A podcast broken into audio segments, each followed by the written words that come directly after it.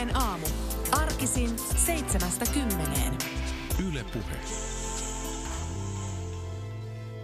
Meillä on studiossa kaksi kirjan kirjoittajaa. Merimies Tatuoinnit on kirja, jonka tekijät Mikko Helsenius sekä Jari Ruotsalainen ovat nyt meillä läsnä täällä kanssamme. Toi kirja Merimies Tatuoinnit, joka on siis aivan uuni tuore, se on tässä kuussa ilmestynyt. Se valottaa ensimmäistä kertaa Suomen merenkulun historiassa merimiesten vanhaa tatuointikulttuuria. Tuossa kirjassa kuvataan merimiesten satamaelämää, erilaisia tatuointiaiheita, suosituimpia satamakaupunkeja ja niiden tatuointipaikkoja sekä myöskin merkittävimpiä tatuointia tatuojien elämää 1800-luvun loppupuolella. Mikko ja Jari, teidän molempien tulokulmat tähän tatuointeihin ja niiden maailmaan on, on aika erilaiset. Jari, niin kuin tuossa sanoit, olet jo yhden väitöstyönkin tatuoinnista tehnyt ja Mikkoset puolestaan on, on innokas muun muassa tatuointi, tatuointien keräilijä, tatuointiharrastaja, tietokirjailija ja olette yhdessä nyt tämän Merimies tatuoinnit-kirjan tehnyt, mutta milloin teidän kiinnostus tatuointeihin alkoi? Ja mistä syystä se silloin alkoi? Se on kyllä juontaa ihan tuonne lapsuuteen se ensimmäinen kiinnostuksen kohde. Näin semmoisen valittujen palojen uskomatonta, mutta totta kirjassa semmoisen Kristuksen tatuoituna miehen selkä ja siinä selvitettiin, että, että, että kun tämmöisen otti, niin merimiehiä ei ruoskittu silloin, mutta silloinhan se tuntui aika hurjalta ja hienolta jutulta, mutta joka ei kylläkään pidä paikkaansa, mutta että kyllä mulla on hyvin pitkään se, se kiinnostus aihetta kohtaan ollut. Mulla on sama juttu lapsuudesta, että muistan Helsingin kadulla nähnyt vanhempia karjoja, joilla on ollut siihen aikaan jo jossain määrin sinertäviä ja kulahtaneita kuvia.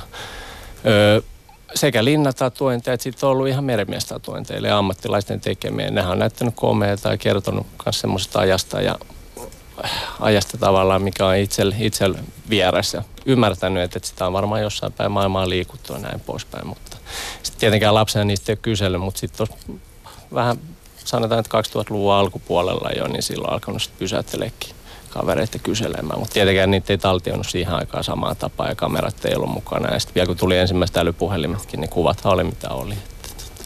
Oliko hurjaa tarinoita taustalla? Öö, ei, ei siis merimiestatuennissahan ei ollut niin sanotusti hurjaa tarinat taustalla. Heillähän kuului siihen tavallaan siihen am- ammattikuntaan, että tatuointeja otettiin ja ollut satoja vuosia merimiesperinteessä mukana. Linnakunde totta kai oli hurjaa ja kiinnostaviakin tarinoita tatuointia. Että ei välttämättä tatuointien taustalla, mutta tietenkin siitä oma, omassa elämässä erinäköisiä. Mulla on tässä semmoinen mielikuva, että niin kuin ehkä toimittajakunta on kuitenkin halunnut tai omalta osaltaan rakentanut sitä juttua, että tatuoinnilla pitäisi olla joku, joku merkitys siellä takana, tai niitä on niin, niin paljon sitten haettu. Että tietysti jollakin tavalla sitä, sitä kulttuuria pitää käsitellä, mutta tuo on tuo yksi, yksi tapa, mutta että ehkä, ehkä se on jollakin tavalla liian korostunut minun mielestä. Mutta onhan tähän kuitenkin vinha perä sen suhteen, että erilaisia asioita on voitu viestittää siitä. Esimerkiksi rikollispiireissä, jos on kyynel tuossa äh, silmäkulmassa, niin tarkoittaa, että on kenties tappanut jonkun tai jotain muuta vastaavia tällaisia merkityksiä. Tai sitten tämä hämähäkin seitti kyynärpäässä, niin sillekin on annettu omia merkityksiä. Että kyllähän näillä kuitenkin niin kuin ihan faktapohjaakin näillä on, että näillä on, on toki annettu jo. vahvoja merkityksiä. On ja sitten esimerkiksi tuo venäläinen vankilakulttuuri, siellä nämä vankilat, että se on hyvin monimutkainen se, se symboliikka, mutta että ei, ei se niin kuin täällä meillä, meillä niin, niin suuressa merkityksessä ole, että, että kaikki, kaikki se, että se koostuisi jostakin tämmöisistä merkkijärjestelmistä ja symbolijärjestelmistä. Poinaamussa meillä on studiossa vieraana Jari Ruotsalainen sekä Mikko Helsenius, Merimiestatuoinnit kirjan kirjoittajat. E, toi Merimiestatuoinnit kirja, se aloittaa tuon tatuointien tarkastelun 1800-luvun lopulta, mutta itse tatuoimisella on vuosituhantinen perinne ja sen juuret liittyy kreikkalaiseen stigma-sanaan. Tämän opin, kun luin kirjan. Ja tällä stigma-sanalla viitataan siis, kun nimenomaan kun se on ihmisen tekemä, niin sillä viitattiin tatuointiin. Ja tatuoimisella ja ihmisten merkkaamisella, sosiaalisella stigmatisoinnilla on siis vahva yhteys. Vangit, karkurit ja orjat tatuoitiin muun muassa antiikin Roomassa. Mutta mistä on saanut alkunsa juuri merimiesten tatuointiperinne? On arveltu, että niitä on niin kauan ollut, kun on, on meriä seilattu, mutta ihan tosi hankala sanoa siitä, että, että mistä se, tai miten pitkään se on ollut voimissa. Mutta se nyt on ainakin varma, että kukin miehet sitä, James Cookin miehet ei tuonut sitä Polynesiasta, että, että, että merimiehillä oli kyllä aikaisemmin jo. Että se, se väite ei pidä paikkaansa. Mutta tosi hankala sanoa, että miten, miten pitkään niitä on ollut. Mutta tämmöinen merimiehillä kuitenkin oli ilmeisesti jonkinlainen ajatusyhteys muun muassa tämmöiseen jonkinnäköiseen ulkopuolisuuteen, koska tässä ää, tällä stigmasanalla niin kuin edelleenkin muun muassa suomen kielessäkin viitataan siihen, että joku asia on jotenkin merkattu ja jonkun tämmöisen yleisen ää, yleisyyden ulkopuolella, niin merimiehillä oli kuitenkin joku tämmöinen jo silloin taannoin semmoinen vähän ulkopuolisen asema. Pitääkö paikkansa? Joo, mutta siinä täytyy ottaa huomioon se, että, että merimiehiksi ilmeisesti värväydyttiin just alimmista sosiaaliluokista, missä myöskin tatuointi tai tatuoiminen oli yleistä. Että, että se juontaa niin kuin pikemminkin sieltä juurensa, kuin se, että, että merimiehet ottaisivat juuri sen, niin kuin sen ammattinsa vuoksi. Tai yksiselitteisesti merkkaisivat itsensä ulkopuolisiksi. Mm. Eli se on sitten tietenkin, sit jos mietitään merimiestä tuontia ammattikunta symbolina, niin silloinhan on otettu näitä, näitä tyypillisiä jo tuossa 1800-1700-luvulla, niin silloinhan on ollut näitä ankkureita ja ristejä ja uskotoiva rakkaustatuointeja vastaavia. Tietenkin hyvin yksinkertaisella toteutuksella ihan käsineuloin tehtynä, mutta tota, öö, ei ne kuitenkaan, ei ne ole silloinkaan symbolisoineet merietappeja tai vastaavaa. Tai sitten sitä, että hei, et me ollaan nyt ulkopuolella ja halutaan pysyä siellä. Tietenkin se on ollut semmoinen ammattikunta, mitä on karsastettu jossain määrin maissa ja näin poispäin. Toi kirja aloittaa tosiaan tämän suomalaisen tuon historian 1800-luvun lopusta, niin kuinka yleistä silloin tatuoiminen oli merimiesten keskuudessa? Todennäköisesti se on ollut hyvin yleistä. Mulle jäi kirjanteon yhteydessä semmoinen mielikuva, että, että vielä tuo purjelaiva purilaivoilla seilanneet miehet, että niillä olisi ollut enemmän kuin sitten myöhemmillä merimiehillä. Mutta tosiaan kun kuva-aineistoa ei juurikaan ole, että tämä, tämä jää niin kuin pikkusen hataralle pohjalle. Mutta esimerkiksi se, mitä kirjassa on käsitelty tätä näitä suomalaisia merimiehiä, jotka värväytyi ensimmäisen maailmansodan aikana Anzac-joukkoihin, eli Australian Uuden-Seelannin joukkoihin, jotka joutuivat länsirintamalla ja niille tienoille, niin Kyllä heille on niissä lääkärin tarkastuksissa, värväykseen liittyvissä lääkärin tarkastuksissa niin merkitty joillekin ihan runsaastikin kuvia. Joo, mulla on sama käsitys. Eli tota, ihan kirjan haastateltu vanhoja tatuoja, jotka on aloittanut, aloittanut 50, 60, 70-luvulla työssään. Tällöin ollut opissa kautta työskennellyt. Oppimääritelmä oli erilainen siihen aikaan, mutta työskennellyt tatuojen kanssa, jotka on aloittanut taas 20-30-luvulla. Ja tota, mua kiinnosti myös henk- henkkohtaa, että miten paljon, oli, oliko erilaista, että kuinka paljon tatuointiin, minne, minne tatuoitiin ja näin poispäin. Ja sain myös saman käsityksen, että oli jossain määrin yleisempää purjelaiva aikoina ja 40-luvulla vielä esimerkiksi. Mitkä ne oli ne yleisimmät kuvat, mitä, mitä sitten merimiehet ottivat? Merenkulkuun liittyviä purjelaivoja, uskotoiva rakkaussymboleja, merimiehen hautoja. Merimiehen hauta oli meidän selkeästi se meidän, meidän tutkimustyössä yleisin tatuointi, mitä merimiehillä oli. Onko toi just tuon niin 1800-luvun lopun, 1800-luvun alun tatuointikuvasto, onko se juuri sitä kuvastoa, jota me nykyään tunnetaan tällä old school tatuointinimellä? Kyllä, nä, näinkin voisi sanoa. Eli se old school, niin sehän määritelmä, tor, suuri osa ihmisistä tatuoi new school tatuointeja. Eli se on 90-luvulla tullut tämmöinen tavallaan versio siitä ja se on elänyt ja elää jatkuvasti edelleenkin. Että se kuvasto ihan puhtaana, sitä edelleenkin toteuttaa tietyt tatuoijat ja haluaa haluu pitää sitä perinnettä yllä, mutta et näin, näinkin voidaan sanoa, että Henkko, että mä valtavasti rakastan näitä termejä old school tai perinteinen länsimainen kuvasto. Se on kuitenkin hirveän laaja, mutta se on tavallaan, että se on syntynyt silloin 1800, sanotaan 1870-1960-luvun loppu, niin sillä aikavälillä sitä tatuointia kertoo nimenomaan siitä ajankuvasta.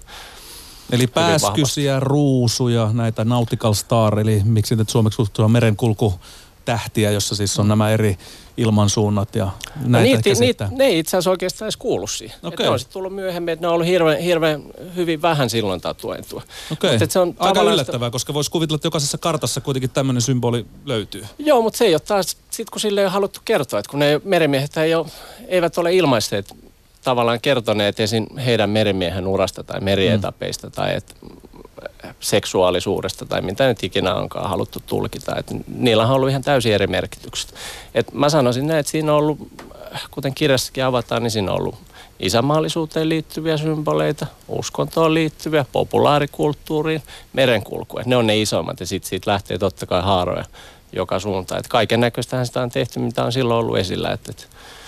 Mutta esim. populaarikulttuuri niin oli, oli valtava, eli mm. sarjakuvahahmot, burleskitanssijat erinäköiset ja näin poispäin. Ja ihan siis niin Hollywood-näyttelijät, että Jenkeissä niin Marilyn Monroe potretteja, tämmöisiä hyvin yksinkertaisia tietenkin ja näin poispäin. Mutta sehän on, kuvastohan on laaja kuitenkin. Että.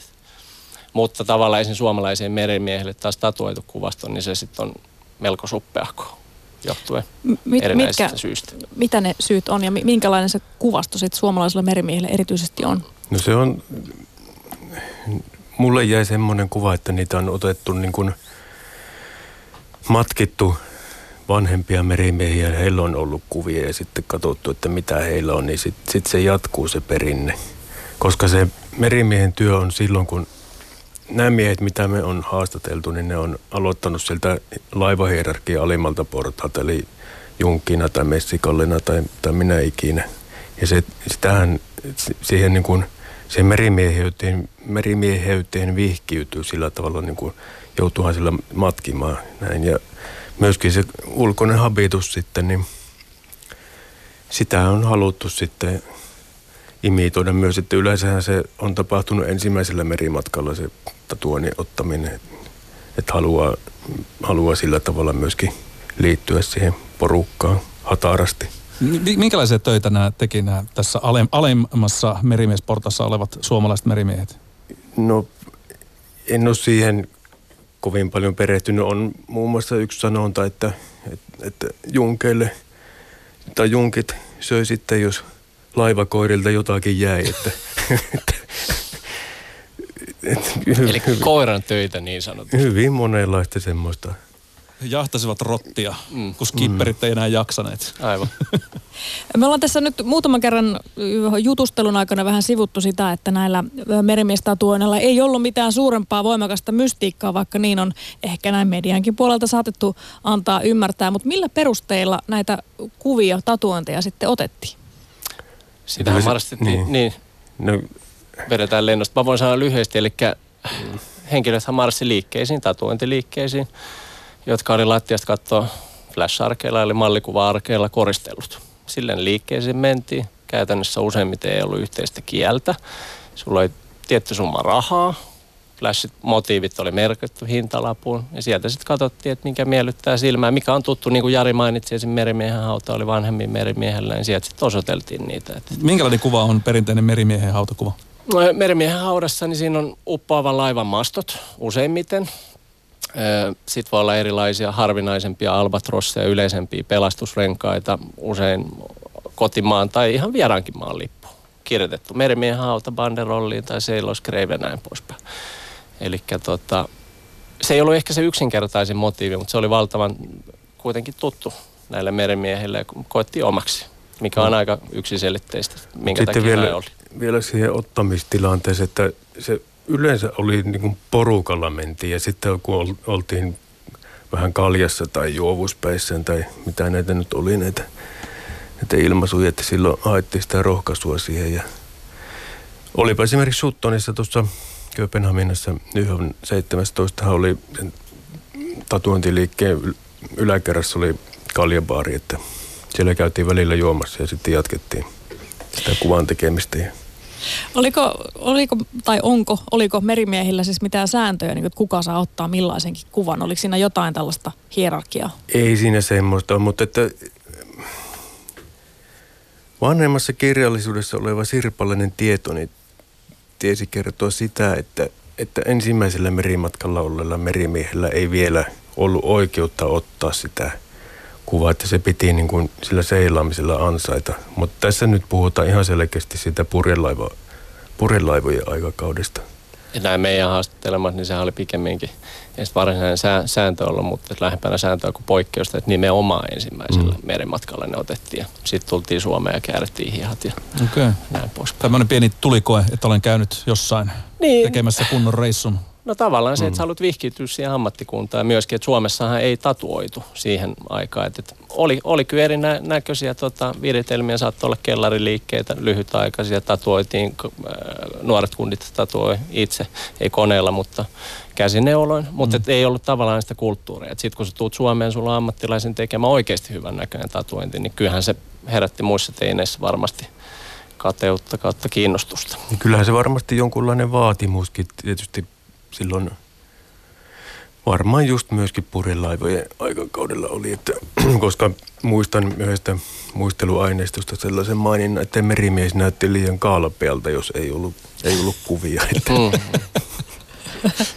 Puheenaamun vieraana Merimiestatuonit kirjan tekijät Mikko Helsenius sekä Jari Ruotsalainen. Ketkä olivat niitä kuuluisimpia tatskaajia tuohon aikaan, ne jotka tekivät niitä tatuoinneja? No tämä on Mikon, Mikon erikoisaluetta kyllä ihan selvästi. Niin, mä sanoisin, että näin, jos mietitään suomalaisia merimiehiä, mistä näkökulmasta mekin on kirjamme tehty, niin ehdottomasti enää Nyhamnin tatuojat. Tatuojakin on Ulle Hansen. Ja Eli Kööpenhaminan Kööpenhaminan Nyhan, eli, eli tota, ja he oli ylipäänsä ihan Euroopassa kuuluisimpia siihen aikaan ja pätevimpiä tatuoja. Sitten oli Hollannissa esim. Tatto Peter ja Saksan Hampurissa oli Herbert Hoffman ja hänen edeltäjä Christian Vaali. Ja olihan näitä sitten Antwerpenissä ja Rotterdamissa oli omansa ja Santoksessa oli tanskalainen niin ikään Knud Gregersne tatolaki. Ja, ja Yhdysvalloissa oli totta kai paljon kovia tekijöitä, Englannissa myös, mutta kyllä mä sanoisin, että meille on olennaisimmat on nimenomaan nämä Nyhamnin tatuojat. Mutta ehkä siellä vielä kuitenkin se Tattoo Jack, koska Tattoo mm. Jackista tuli semmoinen synonyymi niin kuin näiden meidän haastattelemiemme miesten suissa niin kuin kaikille tatuojille. Että puhuttiin, että tatujakki tuli sieltä ja täältä ja tatujakki nousi, nousi laivaan ja teki kuvia ja käytiin tatujakin studiossa, mutta koska sillä oli niin kova maine, niin muut sitten apinoi sitä ja esittäytyi Tatujäkkinä. joo. Niitä Eli oli paljon niitä tatujäkkejä. Se on ihan totta, ja näistä oli, oli niin kuin esim. Nilsikin, joka me haastateltiin, ja hän kertoi, että vuonna 1946 Tatujak teki hänelle sen tämmöisen pinnap-naisen tuohon olkavarteen ja sitten myöhemmin kävi sitten sille sen uimapuvun, kun Tatojakki oli sitten Englannista, niin Jakki tuli sitten siellä laiva. Eli se ei nyt kyllä ollut Jakki, mutta sieltä, joku sieltä tuli laivaa kuitenkin sitten tekemään sen uimapuun sille alastamalle naikkoselle. Mutta varsinkin Nyhannissahan tämä toimi, että siellä valtavasti tatuoja. Liikkeitä oli parhaimmillaan viisi, sitten oli kolme tatuointilaivaa, sitten oli kiertää tatuoit ja suomalaiset merimiehet etsivät jakkia sieltä. Niin totta kai tultiin jo siihen satamaan ja Jakki tässä terve ja eiköhän tehdä tatuointia ja näin pois. Tämä on mahtavaa, koska mulla muutama tatuointikaveri puhuu siis. Mä aina ihmettä, että mistä sä tulet. No se oli se, tiedätkö, se, se tota, poliisi Jack sieltä tuli ja tälleen. Niin mm. nyt tähän kertoo nimenomaan tästä tämmöisestä mm. mystisestä jakista, joka Kyllä. voi olla kuka Kyllä. vaan, Kyllä. mutta hän tekee tiettyä juttua. Mm. Roskakuski Jack sieltä tuli mm. ja jotain se teki ja tällaista. Kyllä. Okei, okay, tämä on mahtavaa. Tämä on historiallinen selitys tälle Jackeille. S- sillä on ja sitten sillä voi olla myös se, että Jakkihan sai mediahuomiota valtavasti. Eli mulla on suomalaisia vanhoja lehtiä 40, 50, 60-luvun, olisikohan mun seitsemän erillistä lehteä, missä on Tatojakista artikkeli. Eli on käyty, joko journalisti on käynyt ihan Nyhanissa haastattelemassa, tai sitten ollut esim. tämmöisiä, kun Volvo-lehti teki Jakista jutun, niin se oli varmaan se ruotsalainen journalisti meni sinne, ja Suomessa tehtiin ihan sama. Ja mm. Hyvin kiinnostavia juttuja. Ja ei ole ainut, että turkkilaisessa lehdistössä Jakki on huomioitu, nimenomaan tämä originaali Nyhamnin Jakki, ja hyvin laajalti on kuitenkin herättänyt jotain ja eihän, eihän Jakki ollut mikään partiopoika, että olihan linnassa käynyt istumassa jo. Eihän näistä kukaan ollut. Siis siihen mm. aikaan voidaan, voidaan tiivistää, että tämmöiset tatuojen taiteelliset ansiot oli aika toissijaisia. Oli erittäin taiteellisia kavereita totta kai mm. tatuojina, mutta kysin piti olla myös tällaista henkistä kanttia aika reilusti. Että ei, ei se mitään semmoista herkkää tunnemointia ollut. Niin, no merimiesporukassa varmaan näitä jakkeja arvostettiin, mutta millä tavalla yhteiskunta suhtautui tatuojiin? Oliko jonkinlaisia rajoituksia annettu heille? Oliko, oliko jonkun valvovan silmän alla ja paheksuttiinko heitä? Ei varmaan valvovan silmän alla varsinaisesti ollut, ellei me nyt sitä ajatella natsi-Saksan aikoja, milloin läheteltiin leireille ja näin poispäin. Siis tatuoja, tatuoja, tatuoja, tatuoja kyllä ja ylipäänsä tatu, Saksassa oli aika vahva toi ensimmäisen maailmansodan aika ja sen jälkeen viitoa työväen tatuointi-into, joka sitten lopahti sattuneista syistä. Mm. mutta tota, eihän sitä pidetty minä arvostettuna ammattina missään nimessä. Eli Siin, sen takia ne käytti sitä niin sanottua needle name, eli neula, neulanimeä, että tehdään tämmöinen tai, tavallaan taiteilijanimi, että suojellaan sillä esimerkiksi omia sukulaisia tai perhettä. Tietenkin monet tatuajat, hän, kun he testasivat sen neula itsensä, niin ensin kämmenselkä, että vasen kämmenselkä oli usein, jos olit oikeakätinen, niin ihan mustaksi vedetty, että kyllähän se niin kuin näkyi kuitenkin se sun ammatti, mutta se ei ollut yleisesti arvostettu, sanotaanko näin. Monet ei välittänyt siitä, mutta yhtä lailla niin kuin Jari mainitsi, niin kyllä siinä oli kuitenkin vähän semmoista, että pidit ehkä sen sun oman, oman tavallaan esin sukunimen sivussa siitä. Mutta myös sitten tietenkin, että se ilmeisesti sun ammattikuva ja sä toimit sillä vuosikymmenet siitä tietyllä nimikkeellä. Mutta eivät olleet, sanotaanko näin, että yhteiskunnan arvostettuin, arvostetuimpia kuitenkaan. Mermiestatuoinnin tatuoinnit kirjan tekijät Jari Ruotsalainen ja Mikko Helsingin puheenaamussa vieraana. Ja toi kirja ei ole pelkkää tekstiä, siinä on myös todella hienoja kuvia, ennen julkaisemattomia, jos olen näin ymmärtänyt. Ja aika moni ton kirjan kuvista on Mikko sun arkistosta. Oot myös tatuointikeräilijä. Onko sulla esimerkiksi Tatojakin ää, tota, alkuperäisiä kuvia? Ootko saanut hamstrattua jostain? Olen saanut. Mulla on paria tämän kuuluisan Jakin flashia ja ja sitten äh, suht paljon valokuvia hänestä ja käyntikortteja, artikkeleita ja näin poispäin. Että, että tota, mulle lähinnä just tämä suomalaisille olennaisin pohjoismaalainen tatuointiperinne on niiden lähellä. Eli tanskalaiset ja etenkin vanhat flashit, vanhat koneet ja kaikki siihen liittyvä väripigmenteistä alkaen kiinnostaa. Miten sä Mikko suhtaudut siihen, mitä Japanissa on tehty esimerkiksi monien tatuoitujen näiden jakutsapomojen suhteen, että heidän ihonsa on irrotettu ja laitettu siis Freimeihin. Freimeihin, mm. joo, kyllä. Sehän oli, mä muistan, mulla on semmoinen artikkeli 40-luvulta. Olikohan ihan live, live lehden, jota stapinoitiin myöhemmin, missä käsiteltiin nimenomaan tätä ilmiötä ja mikäli tohtori niitä silloin aikoinaan keräili. Ja nehän on, on, on museossa esillä. Mutta ei sun henkilökohtaisessa kokoelmissa ei Mun henkilökohtaisesti ei va- valitettavasti. Tietenkin, jos joku nyt kuuntelee mieluumminkin vanha merimies ja haluaa lahjoittaa nahkansa, niin otetaan vastaan. Mutta löytyyhän sitä irrotettua, tai löytyy Ei. sitä irrotet, irrotettua nahkaa lähempäkin. Eli Hampurissa tuo Christian Varli mm, on teki niitä kyllä. poistoja, mikä kuva löytyy kirjasta, aika, aika karu mm. metodi.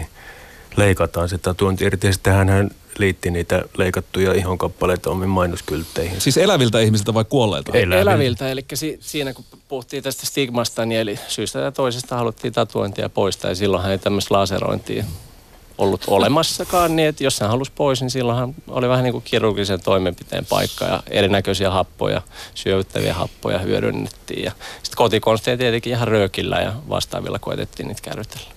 Mutta vaali, joo, hän, ne, niitä on edelleen Hampurin, Hampurin kaupungin museon kokoelmissa näitä hänen isoja flash mihin on sitten liitetty näitä poistettuja tatuointeja. Hän on varmaan liittänyt itse asiassa itsensä tekemät tatuoinnit niihin, mitä hän on poistanut, voisin kuvitella tota, Jari ja tässä jotenkin to, toimittajakin vaikeni hetkeksi, kun saa yhtäkkiä jonnekin verkkokalvoille vision siitä. Että se joka... löytyy sieltä kirjasta Joo. se kuva, niin katso vaan sieltä. Kyllä, täytyy palata kirjan, kirjan ääreen vielä viikonlopun aikana saamaan, saamaan tämä e, e, merimiehen leikattu ihonkappale takaisin tuonne verkkokalvoille.